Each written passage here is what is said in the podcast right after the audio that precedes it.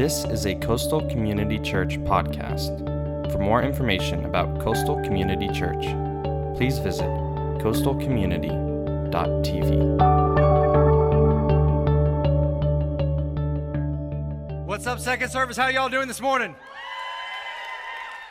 Awesome. Hey, well, we're so glad you're here. My name is TJ. I'm one of the pastors here, and thank you for coming and being part of our service here today as we're continuing our series called Revolution, talking about loving God, loving people, and showing it kind of the values of our church. And uh, I've really, really been enjoying this series, and, and, I'm ready to dive in. I went really, really far over in the first service, so I'm going to try not to do that. So if you guys want to go ahead and turn in your Bibles to Luke chapter 10, if you don't have a Bible, you can look in your worship guide, you can pay attention on screen. I encourage you, bring a Bible. Like, it's what we read out of every week. You might as well have the book just to say you have one. I mean, it's a good idea. If you don't have one, let us know. We'll, we'll find some way to hook you up with one. Make sure that you have that to be able to read in your life. But before we do that, I just want to do a, a quick survey and uh, uh, just, just find out what's everybody's fa- favorite fast food restaurant. Do we have uh, any Burger King lovers out there? Any Burger King lovers? Woo, flame broiled, like two of you. Not big on flame broiled, I guess. How about how about like Wendy's? Any Wendy's people? Frosties? I mean, come on, you gotta. Oh yeah, there's some people that love some Frosties up in here. You know, uh, is it, that's some good stuff. How about how about Taco Bell? Any Taco Bell people? Couple Taco Bell people? These are the people that are really clean on the inside, right? You know who they are. How about how, any Hardee's fans? Hardee's fans? Hardee's? No Hardee's? No, there's one Hardee's. Thank you. I knew somebody because like Hardee's has gone like the opposite route. Everybody's trying to be healthy. You know, they're giving you like salads and and like fruit milkshakes and stuff. Like Hardee's is saying like we're gonna give you a heart attack as called a sandwich, and uh, you know, so they're kind of bucking the trend. Uh, Chick Fil A, any Chick Fil A fans? Lots of Christians. Yep, lots of Christians here. Any McDonald's fans? McDonald's, couple McDonald's. That's you're my people right there. Like, uh, you know, McDonald's. I mean let's be honest, McDonald's doesn't really have good food, do they? I mean, come on, they they don't. But I love McDonald's, and I think it's because like when I was a little kid, I had a great experience at McDonald's. Because when I was growing up, you know, Chick fil A is cool today. Like every parent wants to go to Chick fil A because they can drop their kids off in the playground and then like sit there and eat in peace because their kids are inside there. But like back in the day, and, and, I'm, I'm 34 years old, so, so like 29 years ago, nobody had playgrounds but McDonald's.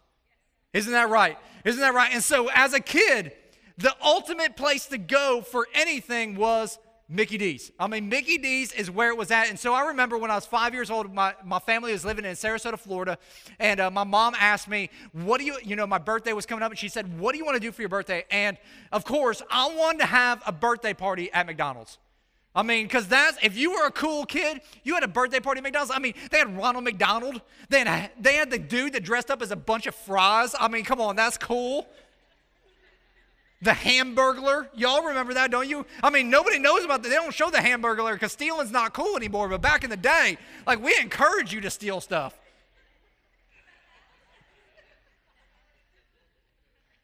Not really, but I, I remember I, I remember I asked my mom, and, and like that was like my favorite birthday party as a kid because I remember what they did is they had they had like a, a coordinator that was there for your birthday party, and so all my friends came, and there was my coordinator's name was Lisa, and I remember Lisa like blew my mind because Lisa rolled in and she's like she like bent down and she's like, "Hey TJ, it's your birthday today," and I'm like, "Oh." like because lisa was hot. And she's like, I'm here to do whatever you need. And so, like, all day long, she's bringing me extra fries. Like, I ate like 17 Big Macs. And, you know, I was just like throwing down. And, like, and Lisa was leading us in all the games of the day. You know, there was all these games that we could play, and we got to play on the playground. And, like, I was like, I had this incredible experience at McDonald's, not because they had good food, but because they had unbelievable service unbelievable service because of how Lisa treated me when I was there at McDonald's. I remember like weeks later, every every time my parents would be like, "Where do you want to go eat?" I'd be like, "McDonald's. We got to go see Lisa." Lisa hasn't seen me in a while. She's probably wondering what's happened in our relationship, and so. Anyways, never mind. Uh, I, it's one of the reasons why people love Chick fil A today. I mean, think about it. When you go to Chick fil A, there could be a line that's 379 miles long. Am I not right in the drive through? It's always like there's a there's like buku amounts of people in the drive through. And no matter what, they get people through there so fast. And then when you get there and you're like, they're giving you their food and they're like smiling and you're like, may I have some some sauce? And they're like, yeah, no problem, my pleasure. And then and then you say, hey, I'll see you later. Thank you. And as you're driving away, they say, My. Okay, like seven of you have been there. Awesome. Um, they always respond to you in this really gracious and hostful ways. And people love it. The reason they love Chick fil A is because of this extraordinary service. I'm not saying their food is, is off the chain. I mean, it's, it's not Dada's like I talked about last week, but I mean, it's, it's decent. But we go there and we keep going back because there's somebody walking around giving us mints, and there's somebody there that's giving wet naps, there's somebody there that's, that's trying to serve us at every single opportunity. And what I find is so sad is that when we think about serving and we think about this idea of serving, what we think about most of the time is we think about businesses like Chick fil A rather than the house of God, the church. Of all the places that should be the greatest place that serves in this world, it shouldn't be like, hey, you want to know how to serve? Go, go check out Chick fil A. It should be like, hey, man, go check out the church. And over the last couple of weeks, we've been talking about some of the values of our church. And we've been talking about the first week we dove in and we talked about the fact that healthy people grow. And that if, if you're in a healthy relationship with God, that you're going to be growing and you're going to be expanding. You're going to be changing to look more and more like Jesus. And then last week we talked about this, this concept that if, if you've been found, if you've found the amazing grace of God, God found you and rescued you, you've been found, then it's your responsibility to find people because found people find people in life. And this week, you know, there's something out of scriptures that, you know, according to the scriptures, if, if we're going to embrace the fact that, man, God has done all this stuff for us, if God has saved us, if God has rescued us, then, man, save people, serve people. Save people, serve people. Uh, and, and if you're truly a follower of Jesus, notice I didn't say attender there. Because there's a big difference between attending and following Jesus. There's a lot of people that have been attending church for a long time, but nothing in their life you could look at and say, man, that they are completely a follower of Jesus. Because somebody who is a follower of Jesus is somebody who's completely radically sold out to the call of God that no matter what God asked them to do, no matter where God asked them to go, right away, man, they are running towards that thing because they are following Jesus, not just attending and checking out what God's doing in life. And if you're if you're sold out for Jesus in that way, then you're naturally going to serve other people because save people serve people. And this is what I know is that if you're if you are a follower of Jesus, you are gifted and you are called and you are equipped and and, and honestly, God is is commanding you and is is saying like, man, it is your responsibility not to just sit back and consume, but it's your job to get involved and be a part of what's going on for his kingdom. And so today, man, we're gonna look, we're gonna look at, at Luke chapter 10 and and uh, we're going to start right here. And this is a great, great passage of Scripture. It's one of my favorites. It's one of the places where this value comes from, and our values as a whole, as a church, comes out of this passage of Scripture. And one of the things I'm doing in my personal quiet time right now is I'm reading through the Gospels, and I love reading through the Gospels. And uh, as I'm doing that, I, I see over and over and over again, as Jesus was going through life, that, that the religious people of his day and the, and the, the experts of the law, they were constantly trying to trick Jesus into messing up. They were constantly trying to give him questions that they thought that there would be double answers to so that he would answer it wrong and so they could say, gotcha, you know, and totally dis- dismiss everything that he was about. And right here, we find right away that at this time they had hired a, a religious leader to come and test Jesus in his knowledge. And that's where we pick up in Luke chapter 10, verse 25. It says, On one occasion, an expert in the law stood up to test Jesus. Teacher, he asked, what must I do to inherit eternal life? Now, one of the frustrating things that I found as I'm reading the Gospels and reading through the life of Jesus is that Jesus, anytime anybody asked Jesus a question, Jesus never answered the question. Like, I don't know about you, but that frustrates me. If I ask you a question and you don't answer it, like, I'm like, are you going to answer my question? And Jesus would always go, he would never answer a question, he would ask you another question. Well, you said this. Well, what do you think about this? Or he would respond with, like, let me tell you a story. Once upon a time. And, and so, you know, it was something very, I, I'm guessing that he frustrated the snot out of the religious people. And in this instance, he answers them with both. He gives them a question and a story. And so we'll continue on. It says, What is written in the law? He replied, How do you read it? Jesus, like, man, I don't, I don't know. What do you think? What do you think the scriptures say? You know, you're the expert, you're the man. What do you think about that? And it says, He answered, Love the Lord your God with all your heart and with all your soul and with all your strength and with all your mind. Love and love your neighbor as yourself. Jesus said, You have answered correctly. He says, ding, ding, ding, man, you got it right, man. You can collect go, you, you can pass go, you can collect $200, man. You've got it all figured out right there. And, and man, you've got it all together. And, and the guy, it says the guy wanting to justify himself. And isn't that just like us? Anytime we're in a situation where it's not exactly how we like it or how, what we wanted, we always want to justify ourselves. And it says, and it continues on, he says, do this and you will live. And he says, but you, he wanted to justify himself. So he asked Jesus, who is my neighbor? He goes, who is my neighbor? And this is where the fertilizer hits the fan for this guy.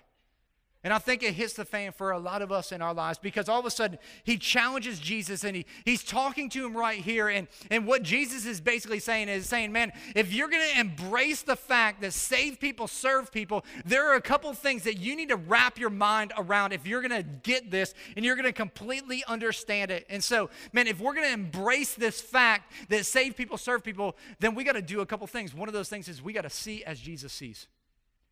We have got to see as Jesus thinks. Because one of the things that I'm learning as I'm growing and I'm developing in my life and I'm, I'm, looking more and seeing more like Jesus is that, man, things in my life are changing. You know, when we planted this church, uh, it was my first time ever being a senior pastor. And I thought one of the benefits of being a senior pastor is, is that I get to get up here and say whatever I want. Um, and if you've been here for any amount of time, you know that I pretty much get up here and say whatever I want. And, uh, and, and, that's, and that's good in one sense, and then it's really bad in another sense because I say whatever I want. And uh, whatever I want isn't always the right and proper and correct thing to say. And, and luckily, God has gifted me with the Holy Spirit in flesh form as my wife. And so she's constantly trying to direct my words and, like, oh, you probably should. Like, every after every service, we have a meeting, like, hey, you're never allowed to say that again again, okay? And, and so that's a, it's a constant thing. And, and, so I'm working on that. And, and, you know, and I'm like, but, you know, I'm going to take that with a grain of salt. You know, it's, I mean, what does she really know? I mean, she's just, it's gotten me in trouble a couple times. And, and so, you know, I, I look at that and so I'm just like, oh, I'm still going to do whatever I want. But then, um, as things were going along, we had somebody come in here and, and secret shop us, what, which basically means is we had somebody come in from the outside of one of the most successful churches in America. And uh, this, this woman came in and she went and evaluated all the areas of our church. Nobody knew that she was coming in except for myself and Shayla.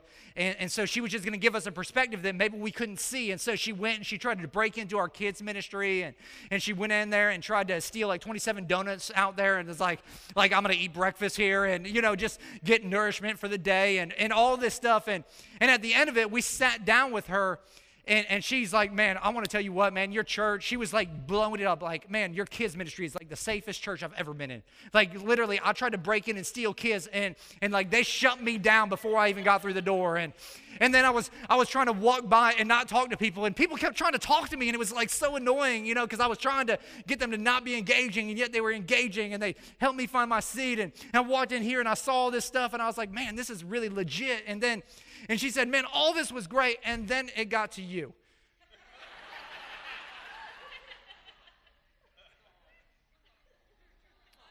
Thanks. I appreciate that.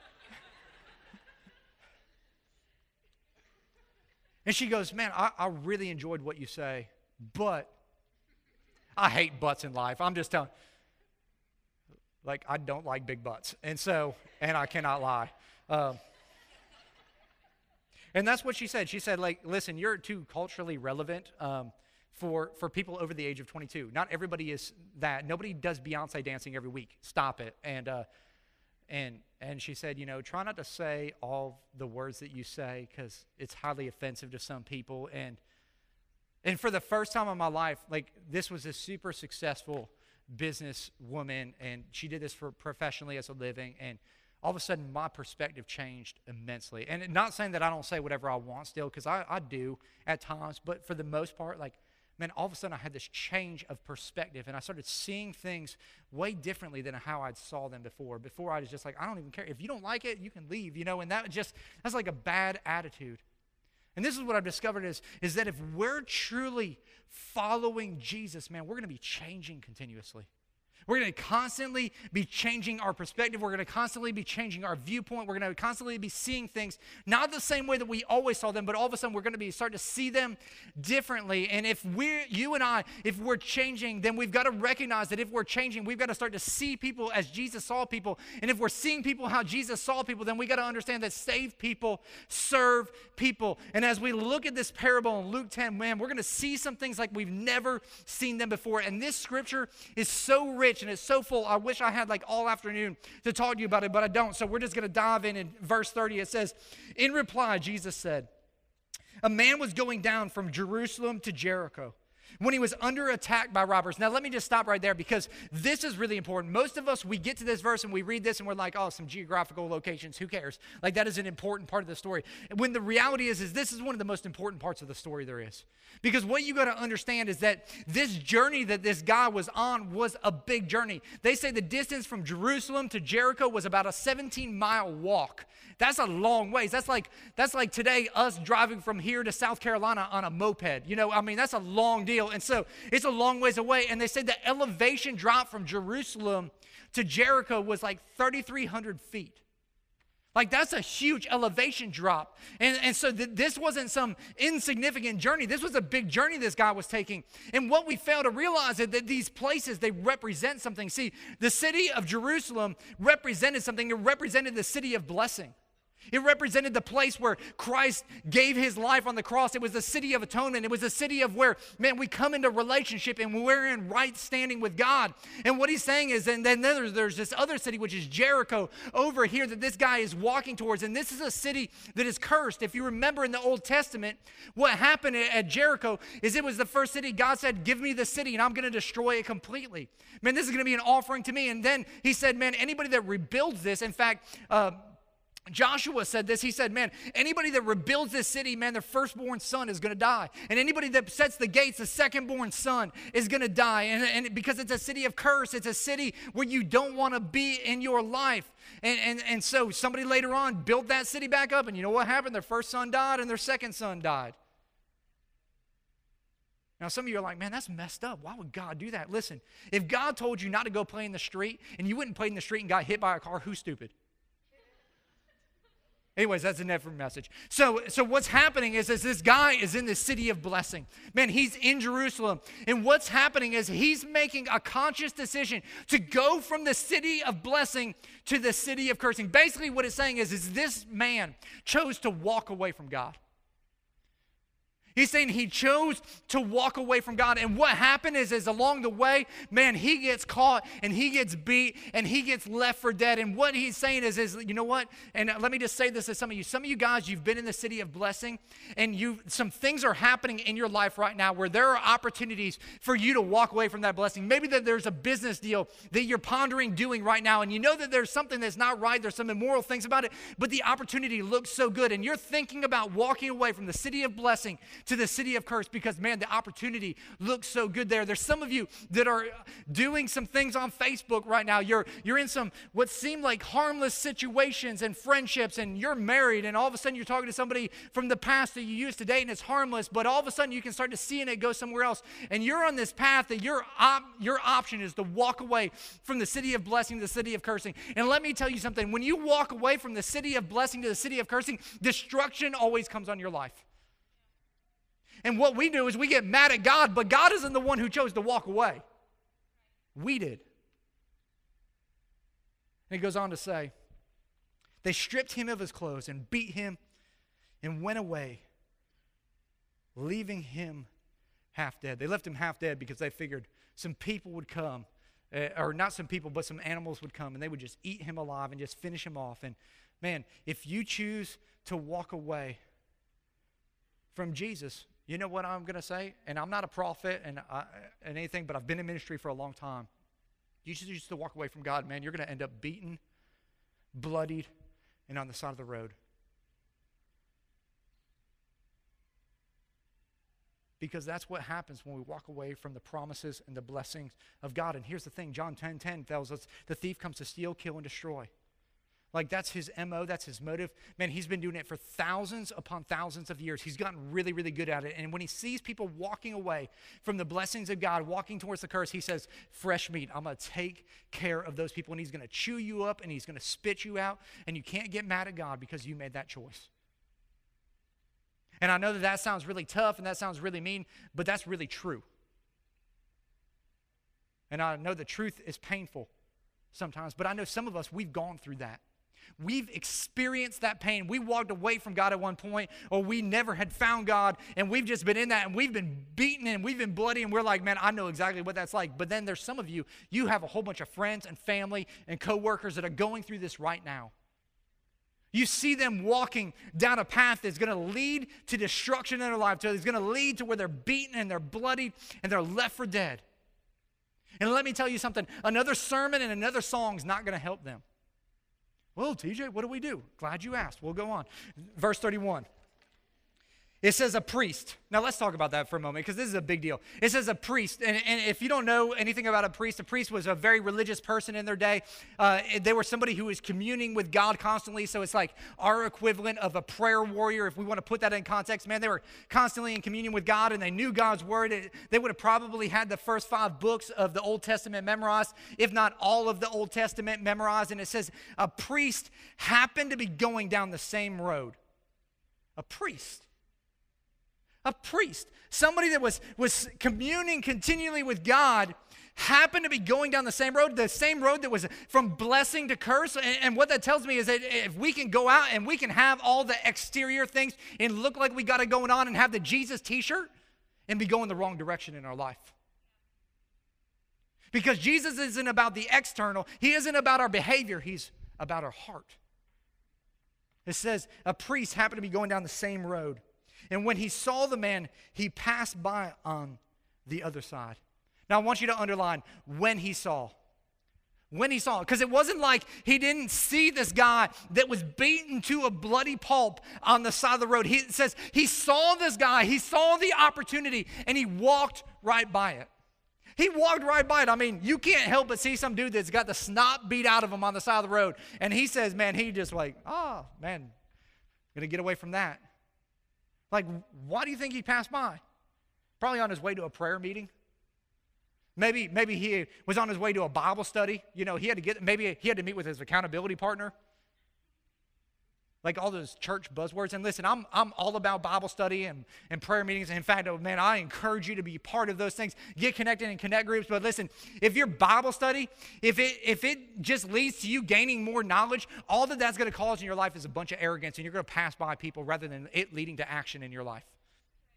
I love what, what one of my mentors says. He says, if your theology doesn't lead to a methodology to do whatever it takes to reach people far from God, then your theology is jacked up.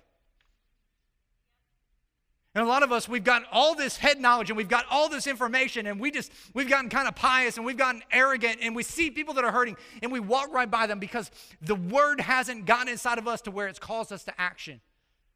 We're getting fat on God and we're not fueling our life with some exercise of practical application. It says that he saw the guy and he ignored him. But listen, he wasn't the only one. There's, it says there was another person. It says there, there was a Levite. And this is, this is a guy that was involved in, in, in, our day, would be involved in tons of church activities. And, and this is what it says So too, a Levite, when he came to the place and saw him, passed by on the other side.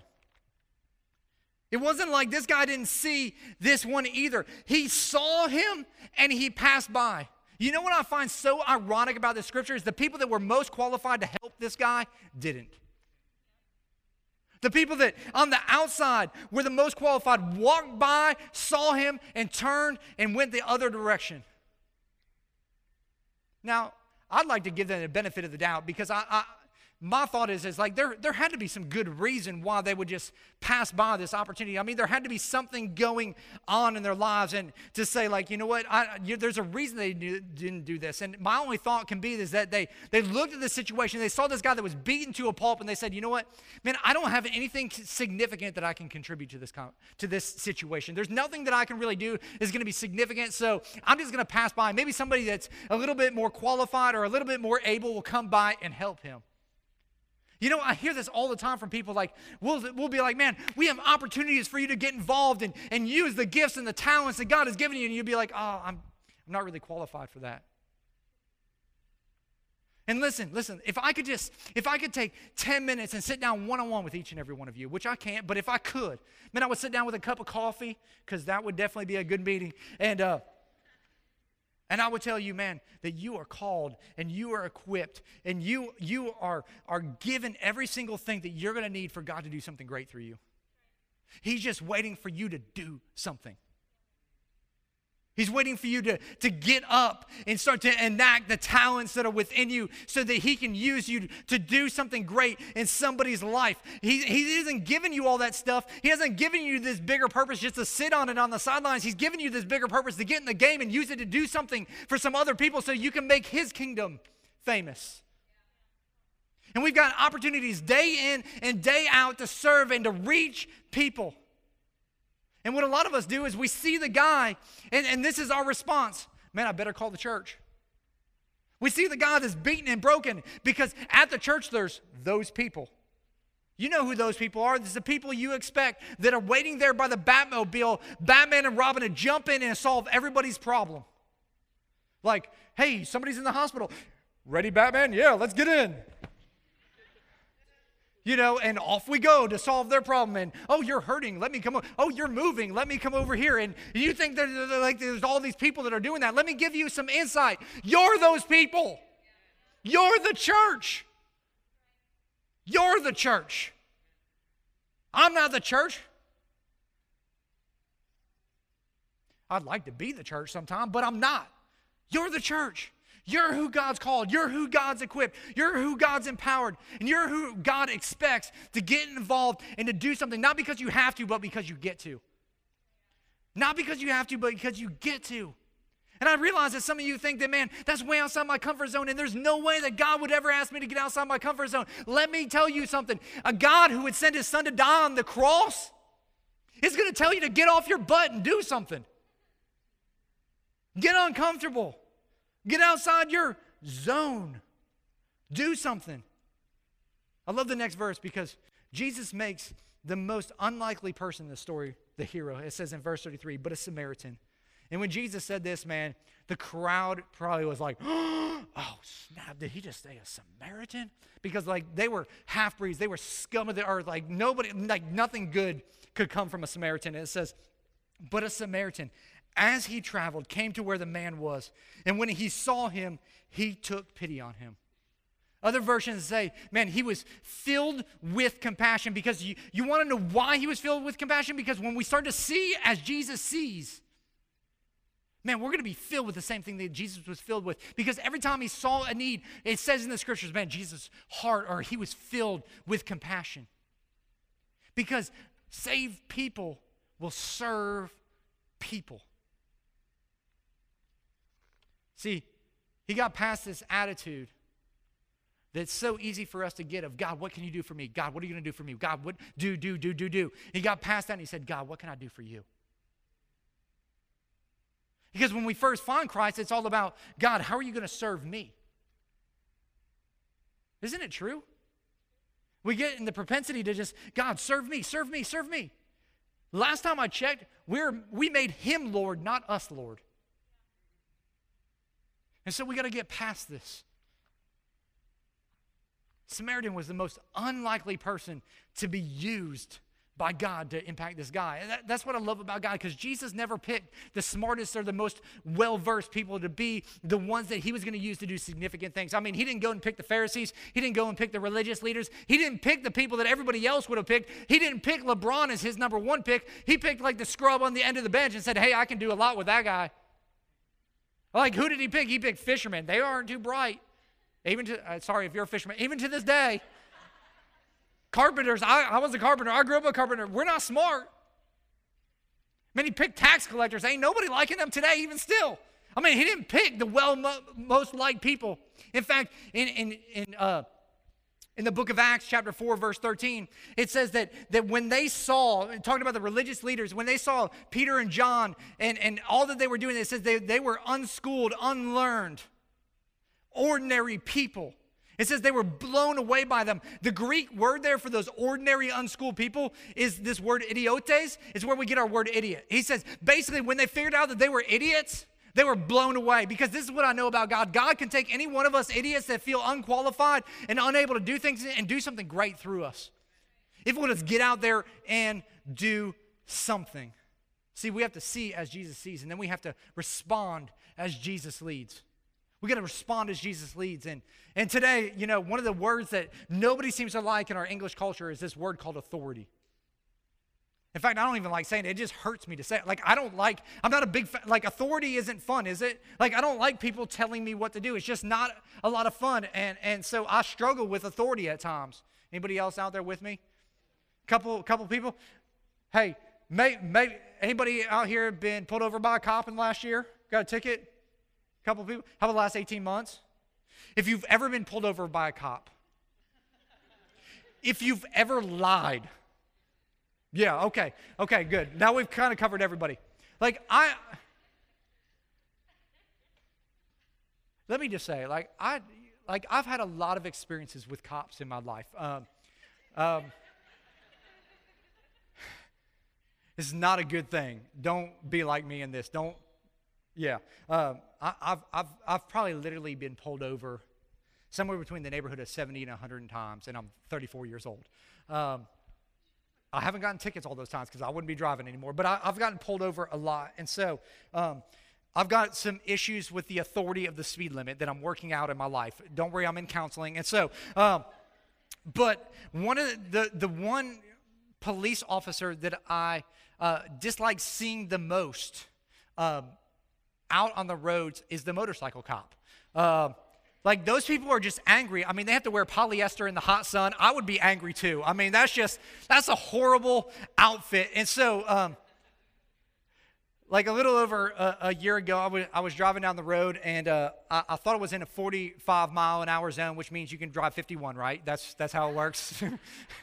See, I've got issues, and uh, and so I'm, I'm, I'm driving 51, thinking, man, I got this, you know. And I come around this curve, and uh, and, and there's a motorcycle cop out in the middle of the road, and he does this. and I soon realized that the sign right next to him that he's pointing at says 35, and he's motioning for me to go to the side of the road, and so I knew I'm in trouble. And, uh, and so my, my first thought was, is, man, I, I can just run him over and keep going. Nobody, nobody will ever notice. Then I thought, like, you know what? I could possibly just outrun him. But then I realized that, you know, I can outrun him, but I can't beat that radio. So, like, that's probably not a good idea. And so I, I, I pulled over on the side of the road uh, because he pointed me there. And, and I submitted to his authority of what he was asking me to do because of the uniform and what he represented. He represented my safety. Let me tell you something right now. I believe that Jesus is in the middle of your road, of your life. And he's pointing over here saying, Save people, serve people. Save people, serve people. And if you're not willing to submit to my authority, then you're not truly following me.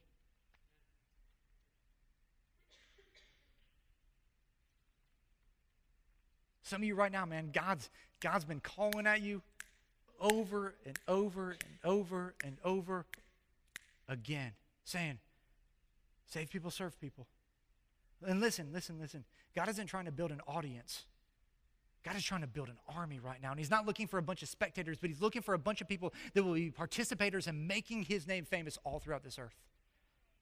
And so we got to see as Jesus sees, and we got to we got to respond as Jesus leads. Verse 34 and 35, it says, He went to him. It says the Samaritan went to him. And to me, this is the best news of this entire story. It says that, man, in the middle of our mess, in the middle of our brokenness, in the middle of the place where we're jacked up, screwed up, beaten up, Jesus will come to us in that place. Man, Jesus meets us right where we are. We don't have to go fix anything, we don't have to get it all figured out. He comes right where we are. He came to me.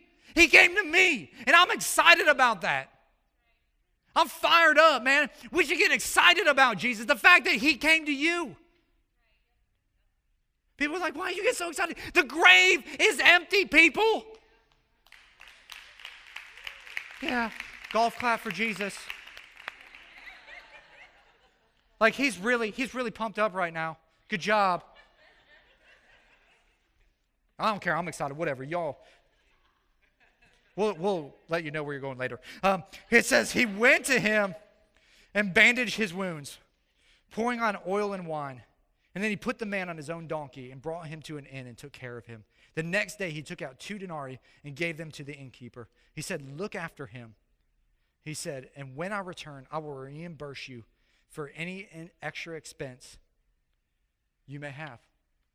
See, the Samaritan he got involved in this guy's life. And he was involved in this guy's life in three ways. And I think these three ways are very significant because I think there are three ways that you and I, we have got to be involved in the very thing that Jesus is building, and that is his church. And there's three things that I think we have to be doing if we're going to be involved in his church and we're going to be saved people who serve people. And it can't be two of the three things, it can't be one of the three things. It has to be all three things if we're going to fully embrace this. And there's three things that the Samaritan did. And the first thing is, is man, he was spiritually involved in this situation situation.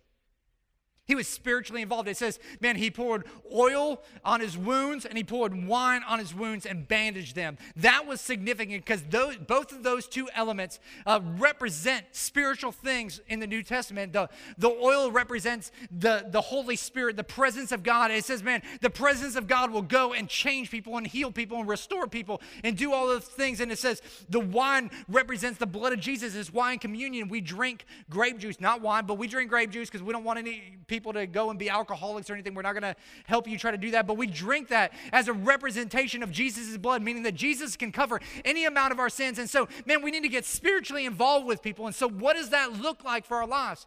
It means that we pray for people that are far from God. It means that we, every day, we get on our face and we say, God, give me an opportunity today to see somebody that's broken and bloodied and messy, and let me get down to their level and help them. Give, just give me an opportunity. Don't let me walk by and walk to the other side of the road, but help me to see them in their need and not be a priest and not be a Levite, but be a Samaritan to step up and help them in their life. Man, pray, pray for our church. And pray for this church. I believe that God is going to do some incredible things in our church. I mean, we're not even four years old yet, and, and we came here with four people. And in four, in less than four years, man, we've got 400 people. God is doing something awesome here. In the next four years, I'm believing that we're going to have 4,000 people. I'm just crazy enough to believe that God wants to change our community, and He wants to use you and I to do it. And this is my prayer, and this is my prayer that I pray that all of us would be praying, and this would be the thing that we're doing. It says in Isaiah 62, 6 and 7, it says, O Jerusalem, I've posted watchmen on your walls. They will pray day and night. He's talking about us, man. We'll be on the walls praying and believing that God would do something awesome in our community. He says, he says, they will pray continually. Take no rest, all you who pray to the Lord. Give the Lord no rest until he completes his work, until he makes Jerusalem the pride of this earth. Man, my prayer is a church is that we would not give God one ounce of rest, that we'd be down here praying so much, believing God, change our community, reach people, use us to do something awesome, that we'd be praying so much and so loud and so often that God would go, man, to shut these people up, I'm going to do something impossible. Like we're gonna annoy. He says, man, he God, we'll make it so that God can't even have a Sabbath. Like he says we can do that right here. He says it gives God no rest. My prayer is that, man, we would give God no rest. Because we're not satisfied with just reaching one more. We want them all to go to heaven. Every man, woman, and child, multiple opportunities to hear the, the greatest message that they'll ever hear, and that's the gospel of Jesus Christ. Man, pray for us. Pray for me. Man, I need help. Figuratively and li- literally, man, I, I do. I, I, Peter Drucker says, the, the hardest job in America isn't a Fortune 500 CEO. He said it's the senior pastor of a church. Man, I need your prayers. Pray for my wife. Loneliest person, most unappreciated person in America is the pastor's wife. Pray for, pray for Jeremy. I mean, this dude's up here sick, howking up crap, and he's up here worshiping God with everything that he's got here this morning. Pray for Pastor Mike. Pray for Pastor Wayne. Well, TJ, what do I pray for them about? Why don't you go ask them? Like, I've never met anybody that if you go ask them, how can I pray for you? Is like, shut up, I don't want you to pray for me. pray for them. Got to get spiritually involved. We also got to get physically involved. Physically involved. It says he picked the man up and he put him on his donkey. And I don't know about you, but I don't know if you've ever lifted up like somebody that's like dead weight. But those jokers go from 200 pounds to like 400 pounds instantaneously. Like dead weight is like the hardest stuff to carry. This guy had to get down and scoop this dude up by himself and put him on a donkey. Like I'm hoping that was like a midget donkey, you know, so that it wasn't a big lift. But I'm gonna guess it wasn't. It was probably a donkey. And and I know what it's like to try to lift somebody up that's dead weight because when I go to was going to Russia all the time. I was traveling with one of my friends named Adam Cromie, and, and, and he's about six foot two, 220, 230 pounds. He's a big dude. And, uh, and, and so when we were flying, we would take these pills. They're blue pills, not the blue pills that are sold on TV, but they're called Dormicum. Um, and they're like, uh, they're, they make you go to sleep, okay? Um, and so and so I gave him some of these pills while we were in the gate waiting to get on. So that way, by the time we get on the plane, when he'd sit down, he'd go to sleep and, you know, it wouldn't be bad. So we got on the plane and we were a little bit late getting on because there were some delays. And he sat down in the wrong seat. Well, by the time we realized that he was in the wrong seat, a stewardess was like, Hey, Adam, hey, hey, sir, you need to wake up. You're not in the right seat. And, and Adam's out cold. Like, we could punch him in the face. He isn't waking up. It's awesome. And so, like, they're like, we're like, oh, that's our guy. We'll come get him. And so we're trying to pick this dude up, and we're like dragging him through the aisles, bashing his head on stuff, and and uh, like he's sitting in the middle of of this this row, like right in the middle, and so we're have to carrying him over people. I mean, like I'm soaking wet trying to pull this guy around because he's just dead weight. You know what? You know what we have to do when people are hurting and broken and stuff is, man, we got to get down in their mess. And it's going to take some sweat, and it's going to take some effort, and it's going to take us getting our hands dirty. But God hasn't called us to just be out there just praying for people. He's called us to physically get involved in people's lives and do something to help them through their mess. It's going to require some tough stuff. One of the things that's really interesting to me about the church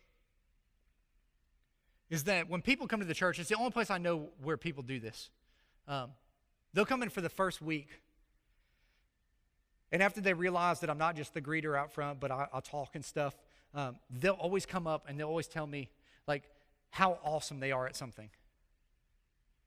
It's the only place, like, hey, I'm gifted at this. Like, it, it'll be like the first conversation. I'm like, that's interesting. Like, most people don't start off a conversation telling me how great they are. But they do all the time. And it, and it blows my mind because, like, LeBron James, like, when he walks into a gym, he doesn't arrive and be like, hey, everybody, I'm the greatest basketball player in the world. No, what does he do? He shuts up, he grabs a ball, and he freaking dominates everybody. And everybody goes, that dude's legit. Listen, if you're legit, get involved and do something. We'll figure it out real quick if you're legit. Like, you don't have to tell anybody. The Samaritan didn't go and tell anybody that he was awesome. He got involved in somebody's life, and everybody says, hey, that dude's awesome. I'll never forget this time. This lady was out front and before service, and she, she came up to me and she said, I have the gift of healing. And I said, Oh, really? Let's go to the hospital right now. We'll go heal everybody there. She didn't go to the hospital.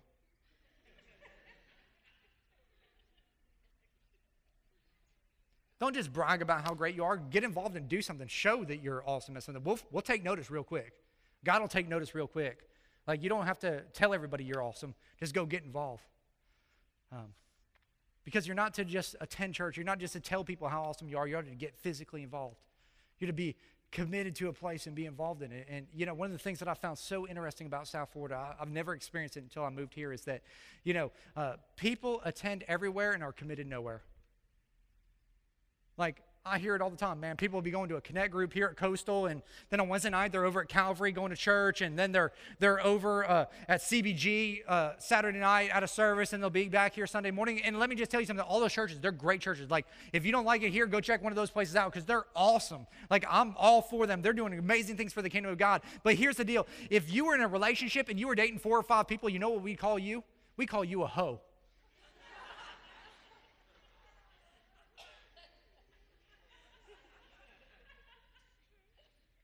If you're going to four or five churches, you know what you are? You're a spiritual hoe.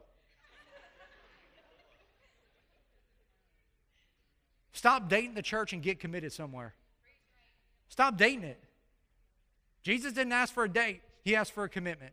It's time for us to get committed and get involved and see God do some awesome stuff here. Let me just tell you, man, there's people that show up here every week and just get it done. Listen, they didn't come in here this morning and arrive and just pray that this stuff would all arrange like this. Like Bones wasn't here praying that, that man, the drum kit would just arrive in here. You know what they did? They got, they got some they got some sweat in and they got some sweat equity and pulled some of this stuff and set this stuff up and set up these speakers and lights and all this stuff. There's some people right before the service that were back there taking care of the kids area and they were disinfecting every single toy so your kid's not going to get sick. You want to know why? Because they got their hands dirty. They got physically involved. And you need to get physically involved because this is what I know. You will never fulfill the potential and plan that God has for you if you don't start utilizing and using your gifts in the local church because we don't necessarily need you, but you need need us because you're never going to fulfill the thing that God has called you to do unless you have a place to use it. And God has given you the church as a platform, not, not necessarily the stage, because we believe that, man, you got to be uh, good with a mop before you have a mic. And so, can you push a case? Can you go high five some people before you get up and you start singing and telling everybody how great you are? We got to get physically involved in the church, and we got to be spiritually involved. And finally, we got to be financially involved, financially involved. Says he gave him two coins. And he said, Man, I'm going to come back and I'm going to take care of whatever else is there. You know what that means? Is that when you serve people, it's going to cost you something. It's going to cost you something. It's going to cost you some money periodically. It might cost you time. You know what time we trade our time for? Money. It's going to cost. It costs you to serve people. But this is what I know is that serving people is the greatest investment you can ever make. It's the greatest thing you can do. It's, it's the thing that'll transform your life more than anything else. I love what Winston Churchill said. He says, You make a living by what you get, you make a life by what you give. And God didn't just call us here to, to live life and acquire and get stuff. He called us to come here and to find Him and realize that, man, save people, serve people, man, we get to give it away so that we can acquire the one thing that we're looking for, and that's a real life. It's the real life. Finishes up in verse 36 and 37. It says, Which of these three do you think was the neighbor to the man who fell into the hands of the robbers? The expert of the law replied, The one who had mercy on him. Jesus told him, Go and do likewise. Go and do likewise. It started off with, man, how do I get eternal life? And what the guy said, he said, man, love the Lord your God with all your heart, all your soul, all your mind, and all your strength, and love your neighbor as yourself. Then go and do likewise. You know what that equates to us? It means that we're loving God, we're loving people, and we're showing it. And this is the thing about serving that you'll never realize until you start serving other people. Serving is going to help some people, but it's going to transform you.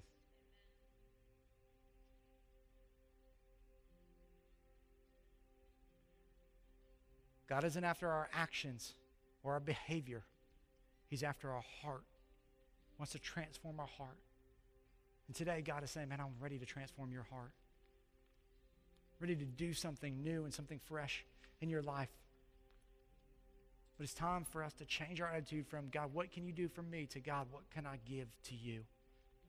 And how can I serve your purpose in my life? Let's pray. This is a Coastal Community Church podcast. For more information about Coastal Community Church, please visit coastalcommunity.tv.